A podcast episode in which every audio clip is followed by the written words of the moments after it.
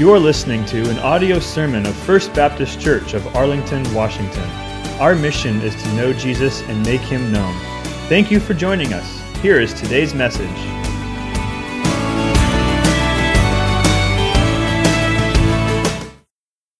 Well, good morning again, everybody. Hope you came ready to spend some time in God's Word. So I invite you to take your Bible and turn with me to Philippians chapter 3. Philippians chapter 3. And as we turn our attention back to this incredible section of Scripture, let me remind you of the flow of the chapter thus far.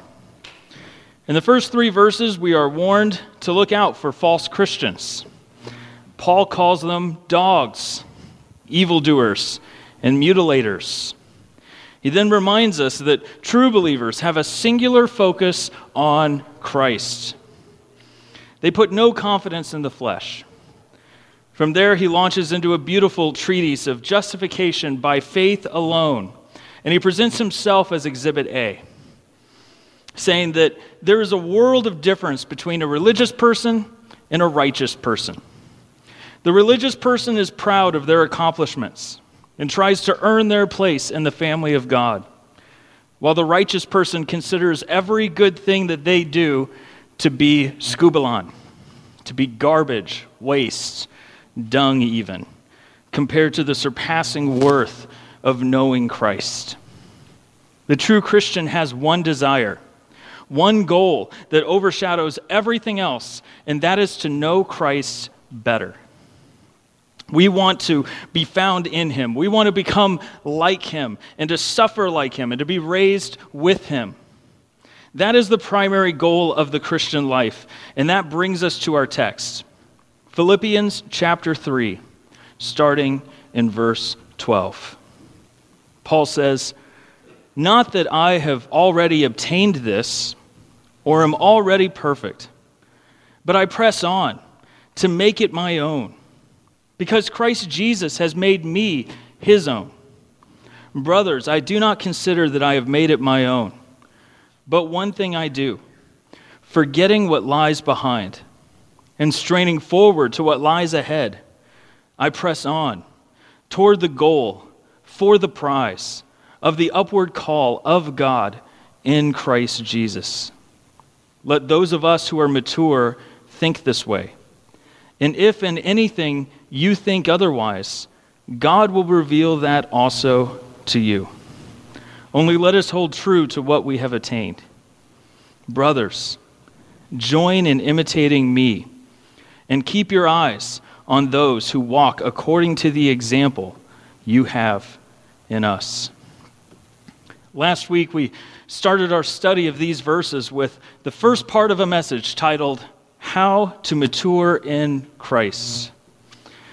We saw that Paul was a sports guy, he loved sports.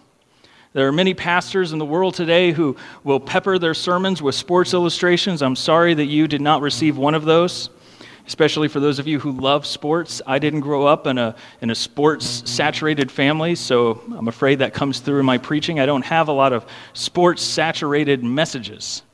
But Paul most certainly did. And he loved this illustration of the competitive runner. Because the Christian life is far from passive, it is an active endeavor. And Paul views the Christian life as a race of faith, where God takes a man and he puts him on the racetrack of his will for his life. And that will is for us to become more and more like Christ, for us to think and act like Jesus. That's the goal. So there's an expectation of forward motion and progress within the Christian life as we, as we run the race, as we put one foot in front of the other, and we make our way down the track. We find ourselves conformed more and more into the image of Christ Himself. We begin to resemble our Savior more, and we begin to resemble ourselves less. But that growth doesn't happen by accident, it doesn't just happen.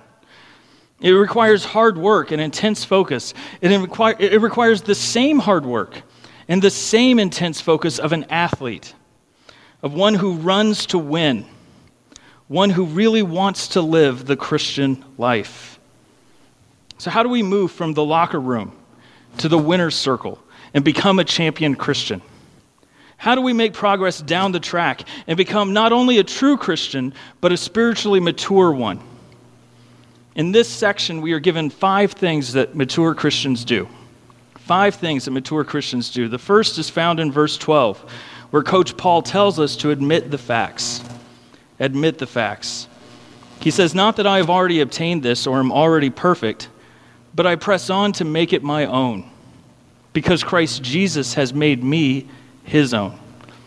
Even the Apostle Paul, as wonderful as he was, even he had to look into the mirror and he had to admit the facts. So, what we have here is a clear picture of the Christian's condition. As we saw last week, we have the Christian's confession, the Christian's conviction, and the Christian's confidence. What's true for Paul is certainly true for us. And so he admits three facts that are true for every Christian. He says, I haven't arrived yet. I haven't arrived yet. I don't know Christ as well as I should. I still have room to grow. That's the Christian's confession.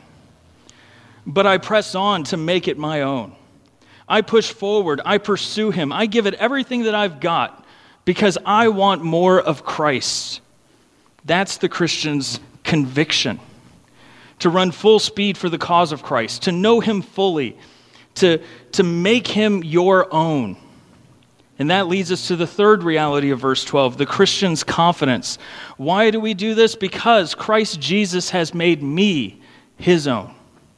If you belong to Christ, it is because he has made you his own. He is the one who saved you by dying in your place and suffering the penalty for your sins. So his righteousness could then be added to your account. The moment that He rescued you from, from, from the world system by pulling you out of the world and placing you onto the track of becoming more like Him, in that moment, He made you His own. So, why does the Christian pursue Christ? And why should you press on towards Christ for more of Christ with every ounce of your being? Simply because Christ pursued you. That's why. It's because Christ has reached out and pursued you. He saved you. So you have to admit the facts and affirm that these three aspects of the Christian condition describe you. And they describe your walk in the Lord the Christian's confession, the Christian's conviction, and the Christian's confidence. The Christian wants more of Christ. And they want more of Christ aggressively. They pursue more of Christ because we don't have enough of Christ. And Christ has given us a reason to run. If you are going to grow, you have to admit the facts concerning your confession, your conviction, and your confidence. That's number one. Number two, to grow in Christ, you must advance with confidence. Advance with confidence. Look at verses 13 and 14. He says, Brothers, I do not consider that I have made it my own. But one thing I do, forgetting what lies behind and straining forward to what lies ahead, I press on toward the goal for the prize of the upward call of God in Christ Jesus. Paul says there is one thing, just one thing that I have to do. Like the athlete, I'm concerned about one thing, and that is simply pressing on pushing forward, by forgetting what lies behind. We saw that that word forget literally means to neglect or not care about something. It's the image of a runner who is focused, a runner who is in it to win it, a runner who has his goal in mind and will not be deviated, will not be distracted to the left or to the right or by anything else. He is singular in his focus and he is running forward. He doesn't look back to anything, good or bad, in his past. He doesn't look over his shoulder to see how far he has come, but he looks forward because the race isn't over yet, and he still has ground to cover. Paul says, forgetting what lies behind, forgetting it, and straining forward to what lies ahead. That word straining means to stretch oneself out, to, to exert oneself to the point of exhaustion. He says, My past doesn't matter. Good or bad, it doesn't matter. I can't let it hold me back from doing what needs to be done until I cross that finish line and receive the prize of Christ. I have to give it all that I've got because the race isn't over until it's over. I have to push through and press on. I have to focus on finishing the race. I have to strain forward to what lies ahead. I can't afford to slow down. I have to push through the pain. I have to lean forward and widen my stride. Those who are mature in Christ, they run the race well and they advance with confidence.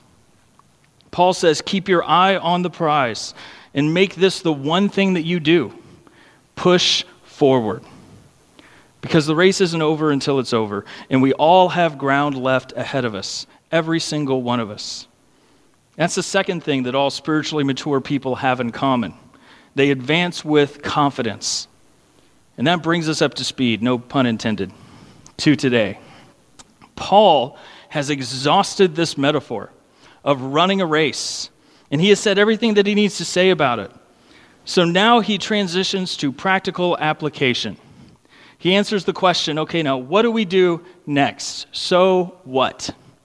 How do we apply these truths biblically in a way that enables us to run the race well? What do spiritually mature Christians do to keep running and to keep pressing on? You must admit the facts and advance with confidence, yes.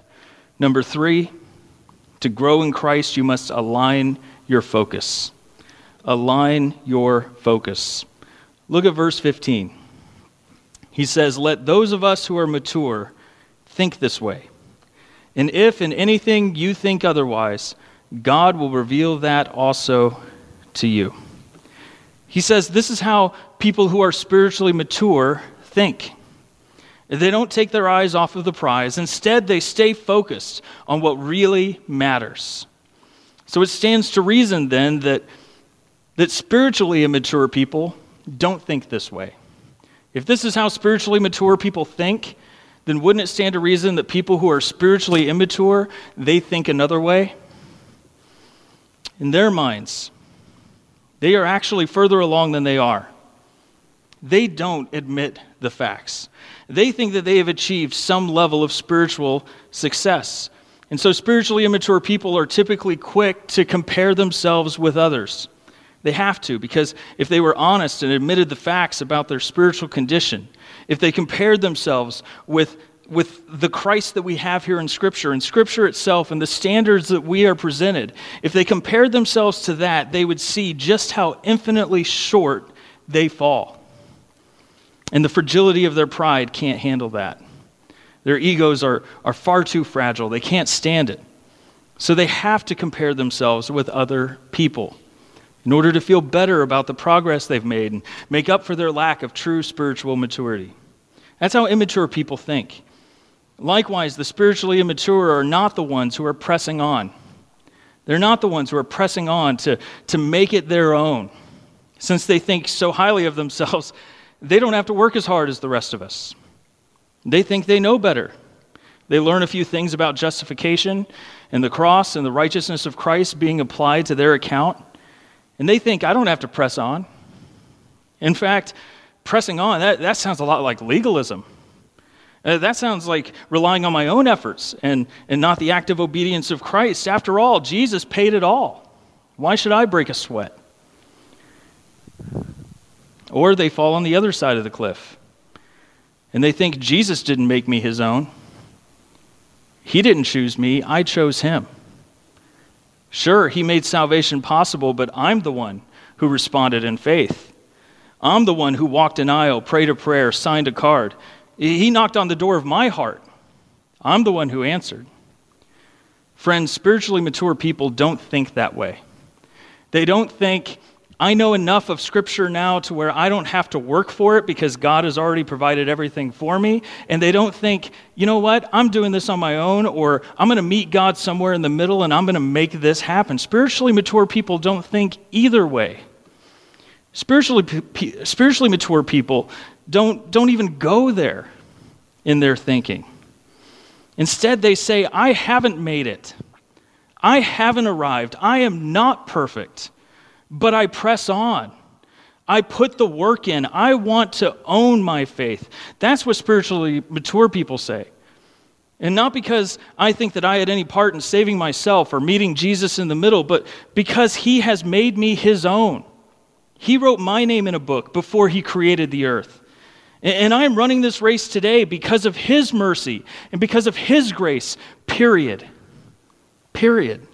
Spiritually mature people think this way they think like Philippians 3. And in the same way, the spiritually immature person doesn't advance with confidence. They don't. They hold on to the past. They don't forget what lies behind them. They remember it. They stir it up. Uh, they either wallow in regret or honor their accomplishments. Either way, they don't strain forward. They aren't focused on what lies ahead. They slow down. And instead of forgetting the past, they forget that the race isn't over yet. I sincerely hope that there isn't anyone here today who could care less about growing in Christ. I hope that every single one of us want to. Every single one of us has that desire, that spirit enabled desire to become more like Jesus. Hopefully, none of us are okay with spiritual immaturity. So, what are some of the implications that we can glean from this verse? From Philippians 3:15 as we consider spiritual maturity? Well, for starters, we should submit to truth. Submit to truth. Notice Paul draws us in and he invites us into his circle by saying, "Let those of us who are mature think this way." This isn't one of those second person imperatives. This isn't a direct command. He's not saying, "Oh, by the way, you think this way." Instead, he's saying, "No, let those of us who think this way." Those of us who are mature, let us be the ones who think on this page. Regardless of what you or I or anyone else might think, we have to come to grips with the fact, folks, that even in this postmodern world, there is a right way of thinking and there is a wrong way of thinking. There is a right and a wrong. And we have to come to terms with the fact that what God says in this book is always true. It is always best, and it is never, ever wrong. We must submit our thinking to the truth of God's word. And that leads to a second observation. Not only should we submit to truth, but we should also scrutinize our views. Scrutinize our views. Paul adds, and if in anything you think otherwise, implying that we certainly are prone to think otherwise. Rather than pressing on and straining forward, we think to ourselves thoughts like, you know, I've been running for so long. At what point can I take it easy? I, deserve a break. Surely it won't hurt anything if I just slow down for a while, if I put my feet up, if I enjoy a, a tall glass of iced tea on a hot summer day. I deserve a break. But, friends, nothing could be further from the truth. It's not over till it's over. And even though our justifications and our reasonings for, for slowing down and taking our eyes off of the prize, they may seem good to us in the moment, if they don't line up with the mind of Christ and the revelation of Scripture, then guess what? Our opinions are wrong. Our opinions are wrong. As believers, we are not entitled to any opinion that contradicts the Word of God. We aren't. We must submit to truth and scrutinize our views. And then we should seek his guidance. Seek his guidance. Paul says, God will reveal that also to you. I like what Charles Spurgeon writes. He says, I admire that sentence. I admire that sentence. If any brother has not reached a full knowledge of the truth, let us not condemn him or cast him out of our company, but say to him, God shall reveal even this unto you. You see, one way or another, God will kick the apathetic Christian into gear. Our head coach, the Lord Jesus, will make sure of it. If we slow down or give up in our pursuit of Christ likeness, or if we convince ourselves that this doesn't really matter, that it's okay for us to take a break, slow down, take it easy for a while, then God will show us the truth that we are wrong and He is right. God will do it. And, Christian, it is always better always better to seek the mind of God and obey His will than to learn the same lesson the hard way. Hebrews 12 tells us that God loves his children. He loves his children so much, too much, not to discipline them. We are his sons, and therefore he has every right to treat us as such. I'll tell you what, let's just go there for a quick moment. Hebrews chapter 12. Hebrews chapter 12. Look at this passage where we really see the heart of God. In Hebrews chapter 12, we'll start there in the middle of verse 5, at the beginning of the Old Testament quote from the Proverbs there. He says, My son, do not regard lightly the discipline of the Lord, nor be weary when reproved by him. For the Lord disciplines the ones he loves and chastises every son whom he receives. Now, the author of Hebrews is going to apply that text and explain it to us as the church. He says, It is for discipline that you have to endure. God is treating you as sons. For what son is there whom his father does not discipline? If you are left without discipline in which all have participated, then you are illegitimate children and not sons. Besides this, we have had earthly fathers who disciplined us, and we respected them. Shall we not much more be subject to the Father of spirits and live? For they disciplined us for a short time, as it seemed best to them. But he disciplines us for our good, that we may share his holiness. For the moment, all discipline seems painful rather than pleasant. But later, it yields the peaceful fruit of righteousness to those who have been trained by it. You see, no one enjoys discipline. It's painful and it's far from pleasant. But we have a perfect Father who loves us and wants what's best for us. And so, because of that, He disciplines us for our good. Why? So we can share in His holiness and produce a, a peaceful fruit of righteousness. In other words, become more like Christ, become more like Jesus. Back in Philippians, Paul says, I have no doubt, I have no doubt whatsoever that if you are a true believer, if Christ has laid hold of you, then you already think this way. And if you don't, someday you will. Because if you don't, God loves you too much to leave you fruitless, to leave you sitting on the sidelines while everyone else runs the race. God loves you too much. What do mature Christians do when they trip over their shoelaces and, and they fall down on the track of righteousness?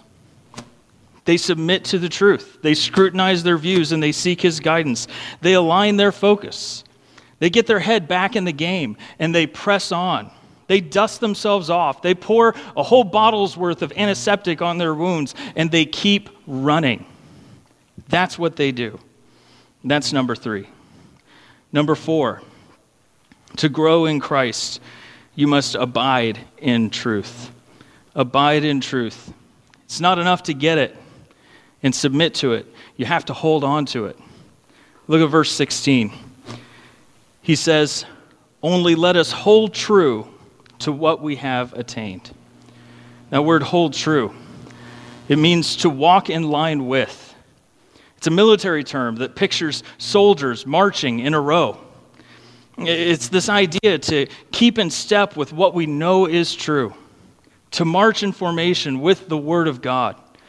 And therefore, we should be skeptical of anything that could possibly pull us out of line with the Word of God. When it comes to the Christian life, there's an old saying if it's new, it's not true.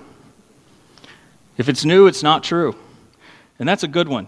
I wish we had more of those at Hobby Lobby on pillows and, and framed signs. Because it's a good word, right? If it's true, if it's new, it's not true. Everything we need for life and godliness has been given to us right here. We preach and teach an old message. We live by an old, ancient text. And, and there's nothing new here. We don't need old heresies dressed up as fresh insights. We don't need new revelations or fresh words from the Lord because God has already spoken. What we do need is to abide in truth. We need to hold the line like a good soldier or stay between the lines and run in our own lane if we're going to extend the racing metaphor. We can't afford to lose what we have. But how do we do this? how can we possibly live up to the standard of holding true to what we have already obtained? What, what prompts us to remain faithful and fall in line with this active, mature, and steadfast way of life? I'm going to give you five methods fairly quickly here. Five methods or means by which you and I can widen our stride and press on while holding on to that which we know is true. We won't spend a lot of time on these, but here they are. Five means for spiritual growth. To begin with, we grow from faithful study. Study. You can't hold on to a truth that you don't have. If you want to grow, you have to be in the Word. You need to read this book. You need to listen to it in the car. You need to sit under good teachers who will put in the work and drill deep into this bedrock of truth. No one grows without faithful study. Also, we grow from faithful supplication. Supplication, you've got to pray. You've got to ask for it. You need to tell God that you want it and then believe God to give it to you. Friend, a prayerless Christian is a powerless Christian. So if your prayer life is lame, it's no wonder your performance on the track is embarrassing. A weak prayer life will result in a weak Christian life. Make no mistake. We have to pray. Additionally, we grow from faithful submission submission. When we surrender our wills and our desires for God's will and God's desires, we grow in Christ's likeness. This is true across the board. This is true in every sphere, in every area of life. When children faithfully submit to their parents, it honors the Lord. When wives faithfully submit to their husbands, it honors the Lord. When students faithfully submit to their teachers, it honors the Lord. When employees faithfully submit to their employers, it honors the Lord. When citizens faithfully submit to their government, it honors the Lord. When we faithfully submit to our authorities, whatever they are, wherever we find them, as unto the Lord, it honors the Lord.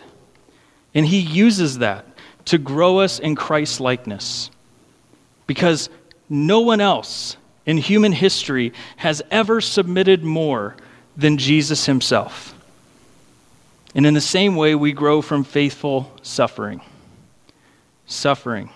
No one has suffered more than the Lord Jesus himself. You've heard me say it time and time again.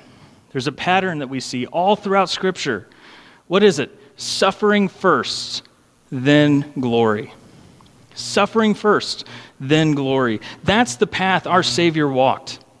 And the same holds true for us. Also, few things will grow a Christian faster than suffering. In James 1, we're told, uh, in one of the most famous passages of the New Testament, to count it all joy, my brothers, whenever you face trials of many kinds, because you know that the testing of your faith produces steadfastness. And let steadfastness have its full effect, that you may be perfect and complete, lacking in nothing. If you want to be completely like Christ and spiritually mature, lean into your suffering and let steadfastness have its full effect. And finally, one more method or, or means by which we grow is through faithful service. Service.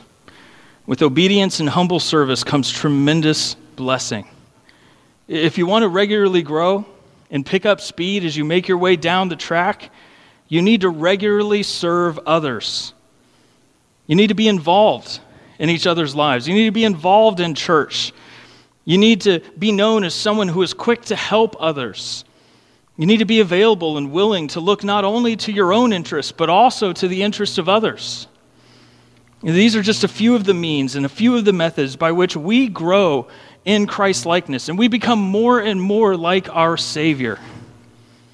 With faithful study, supplication, submission, suffering, and service, we find ourselves not only acquiring truth, but abiding in truth.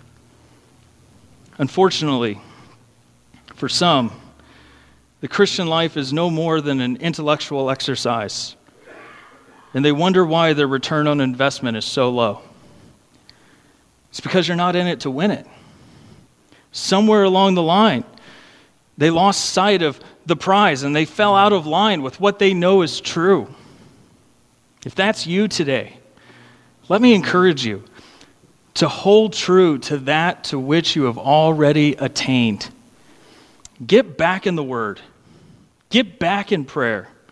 Get back to a submissive attitude. Get back to suffering well. And get back to serving others. Get back to abiding in truth, to what you already know is true. Uh, this is what spiritually mature people do, folks. And if it isn't true for you, what does that tell you? What does that tell you? Spiritually mature people abide in truth. And finally, if you want to grow in Christ, you must adopt good examples. Adopt good examples. Look at verse 17. Brothers, join in imitating me, and keep your eyes on those who walk according to the example you have in us. Paul tells the church to join together and to become one in imitating him. That word imitating is the same word that we get our English word mime from. He's saying, mimic me, do what I do, copy me. My old preaching professor in seminary, he would often tell us great preaching is just as much caught as it is taught. And it's like that for almost everything in life, isn't it? It is just as much caught as it is taught. The Christian Herald once carried an article about the senior executive of one of the largest banks in New York City. In the interview, he told of how he had risen to such a place of prominence and influence. Surprisingly enough, his beginnings were humble. He started out as a common office boy. Then one day, the president of the company pulled him aside and he said, I want you to come into my office and be with me each day. The young man replied, But what could I possibly do to help you, sir? I don't know anything about finances. The president told him, Never mind that. You will learn what I want to teach you. A lot faster if you just stay by my side and keep your eyes and ears open. That was the most significant experience of my life, said the now famous banker. Being with that wise man made me just like him. I began to do things the way he did, and that accounts for what I am today. Listen, you can probably count on one hand the number of self made, uninfluenced men that the world has produced, if any. Because one of the primary ways that we learn how to think and act is by watching and imitating other people. Paul recognized this, and the Spirit who inspired this command through Paul, he gets it too. That's why Paul says what he does here in, in, this, in this section of Scripture, right smack dab in the middle of Philippians 3. And then he says it again a little bit later on in chapter 4. In chapter 4, verse 9, he writes, What you have learned and received and heard and seen in me, practice these things. In 1 Corinthians 11 1, he says, Be imitators of me as I am of Christ. And again in 2 Thessalonians 3 9, he says his goal was to give them an example to imitate. Notice this is the same man who, in the same breath, says, I'm not perfect. I'm not perfect. I haven't arrived yet, and I need more of Christ. And yet, he encourages other believers to imitate him and look to him as an example. Why is that? Because Paul knew how spiritually mature people think, and he knew how they don't think. Spiritually mature people admit the facts. They advance with confidence. They align their focus. They abide in truth, and they adopt good examples. They make the main things the main things, and they hold on to what they know. They press on, and they give it all that they've got. They don't stop growing, and they don't look back. And that's Paul. That's Paul. He knows that's him. Listen, people will let you down. That is a fact. We all know that. Hopefully, everyone in this room knows that. All the perfect people are dead. They're perfect because they're dead. Don't look for someone who has it all together. Look for someone like Paul. Look for someone who exemplifies the Christian confession, the Christian conviction, and the Christian confidence. Look for someone who has grown up and is growing in the faith. Someone who thinks this way, the way that mature Christians like Paul think. In the same way, you don't have to wait until you have achieved some level of perfection to become like a Paul either. You don't have to wait until you have arrived to become an example to others. In fact, if you get to the point where you think that you've got this, you're proving your immaturity. Good examples say, Follow me as I follow Christ. They don't say, Follow me because I'm worth following. If that's your mindset, you will either think too highly of yourself or you will criticize others who are acting like Paul when you yourself should be imitating them. Sure, nobody's perfect, but don't let that be your excuse for failing to follow and failing to be a good example. Also, Paul knew that he couldn't be everywhere at the same time. So he adds this little section here at the end, this, this final phrase. He says, And keep your eyes on those who walk according to the example you have in us. That word example, it's a very interesting word. It literally means to imprint or to mark. Think of your kids when they're young playing with Play Doh, the impressions and the marks that they make into the clay. That's the idea here. It's like a mold that has been made by an object to make other objects look just like it. He's saying, mimic those who bear the imprint of my life and teaching. And don't just identify them, keep your eyes on them. Watch them closely. Do what they do because they have been shaped by me and others like me. Now, who are the others? The examples worth watching and imitating here in this text. Who do we look to? Well, let me just give you a few options. First of all, you can look to your church's leaders. You can look to your church leaders. We see that theme all throughout the New Testament. And even here in the book of Philippians, in the first verse, Paul addresses all the saints along with the overseers and deacons who are placed in charge of the church at Philippi. This is the only letter in which he does so. The writer of Hebrews, he says it plainly in Hebrews 3 or 13 7.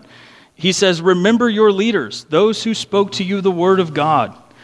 Consider the outcome of their way of life. Observe them, watch them, consider what their life is like, and imitate their faith. That's the exact same command that we see here in Philippians 2:17, but it's directed specifically to the church's leaders. In 1 Peter 5:3, Peter weighs in on the other side of the table and encourages church elders to be examples to the flock. In 1 Timothy 4:12, Paul gets even more specific by telling a young pastor to set the believers an example in speech, in conduct, in love, in faith, and in purity.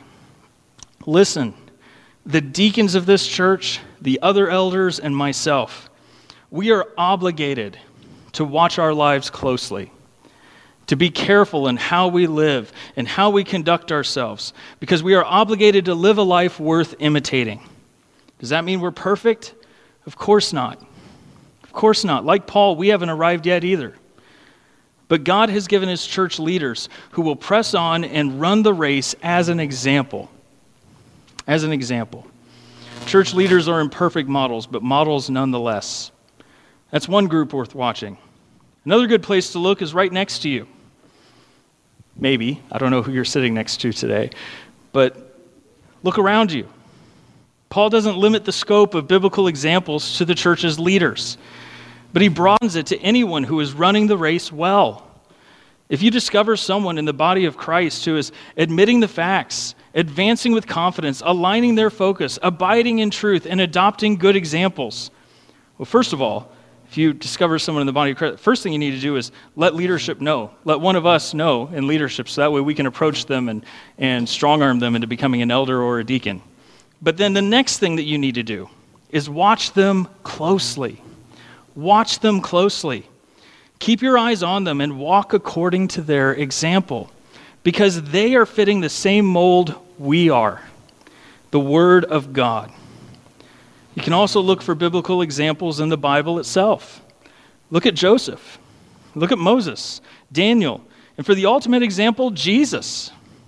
Eh, Jesus is the only perfect example we've got. But Hebrews 11 is still full of imperfect but faithful role models worth imitating. Another source is Christian biographies. Read about men like John Chrysostom, Martin Luther, John Calvin, Charles Spurgeon, and John Paton. Men who knew God and stood for the truth against intense opposition. Church leaders, fellow saints, Scripture itself, and Christian biographies are all good places to start looking for good examples. Honestly, there's really only one place, one bad place that you could turn to, and that's the mirror. The mirror. We all need godly examples worth imitating. You won't find perfect Christians, but you will discover that there is always someone more mature than you. Identify those people, keep your eyes on them, and follow their examples. And remember, that door swings both ways. You are not only obligated to search out and find good examples and keep your eyes on them and imitate their life, but you are also obligated to put the work in and become someone worth following. You are obligated to be that person to someone else. So let me ask you what kind of example are you setting? What does it look like? Is your marriage worth modeling? Is your time in the Word worth modeling? Is your prayer life worth modeling? How about your attitude towards authority and those that God has placed over you? Do you suffer well? Like Job, do you say, The Lord gave and the Lord has taken away? Blessed be the name of the Lord. What about service? Do you sacrifice for others and consider their needs more important than your own? Think about those five things that we looked at. Think about them and take inventory this morning. Ask yourself, where do I land on each of these? Are you a good model? Are you a good example for other Christians to follow? I hope so. I really do. But if not, let me encourage you with something. Let me encourage you with the one thing that you can do to fix it. Because there is. There's just one thing that you can do to correct that problem in your life, forgetting what lies behind, and straining forward to what lies ahead, you can press on towards the goal.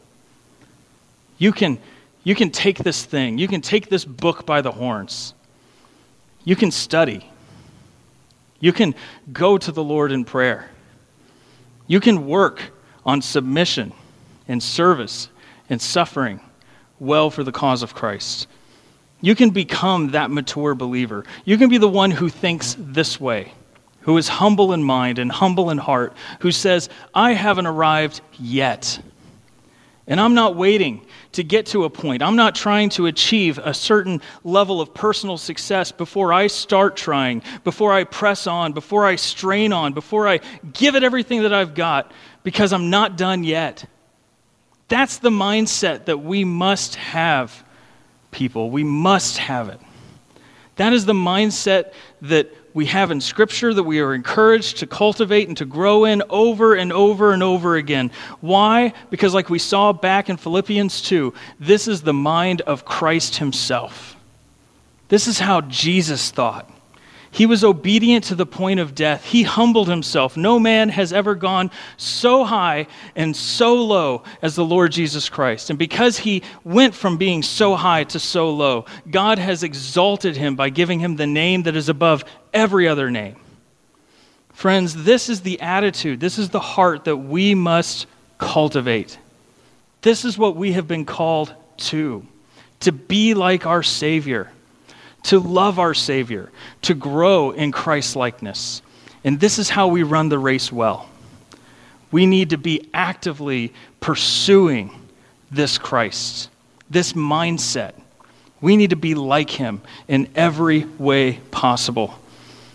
So if you are not like him, if you're, if you're sitting here this morning and you're thinking, wow, Hans, you really beat me up this morning, I might give myself a one star out of five or two or three, depending on as I, as I look through that list of those five things you mentioned that all start with the letter S. Look, I'm sorry, my intention is not to make you feel worse this morning, but my intention is to hold up a mirror and say, look, this is what God's word calls each and every one of us to be. This is the standard. This is what God wants of us to run the race well, to not slow down, to not step back, to not lick our wounds or look, look at what's behind us, but to move forward, to stretch ourselves, and to be faithful men and women of God.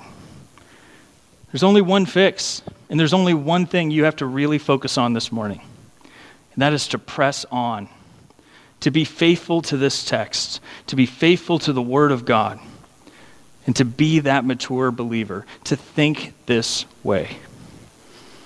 Like Paul, I pray that we would all think this way. Let's pray. Heavenly Father, Lord in heaven, God, again, we thank you. Thank you for your grace. We thank you for your mercy. Thank you for making us your own. We know that at one time we were not a people, but now we are because you have called us out of darkness and you have brought us into your kingdom of light. Lord, thank you for doing that. Thank you for not just making salvation possible, thank you for saving us. Thank you for all of the work that you have done and all of the work that you are doing. Lord, I pray that you would continue to work in our hearts. I pray that we wouldn't slow down. I pray that we wouldn't take our eyes off of the prize. I pray that we would run faster and harder than we ever have before. That we would retain our focus that we would abide in the truth, that we would adopt good examples. Help us, Lord. Help us to live up to this standard. And Lord, form more and more of your Son in us. I pray that we would think like Jesus, that we would act like Jesus, and that we would be more like him every single day. That we would take these responsibilities seriously, and that we would grow into mature men and women, that we would think this way, that we would be on the same page as you would have us be. Lord, create that heart in us. Build us, strengthen us, and establish us, knowing that we are not perfect, knowing that we will never achieve perfection this side of, of the veil. Lord, we still press on to make it our own, to know Jesus, and to make him known. Lord, we love you. We thank you again for these wonderful promises that we have in your word. In your name, amen.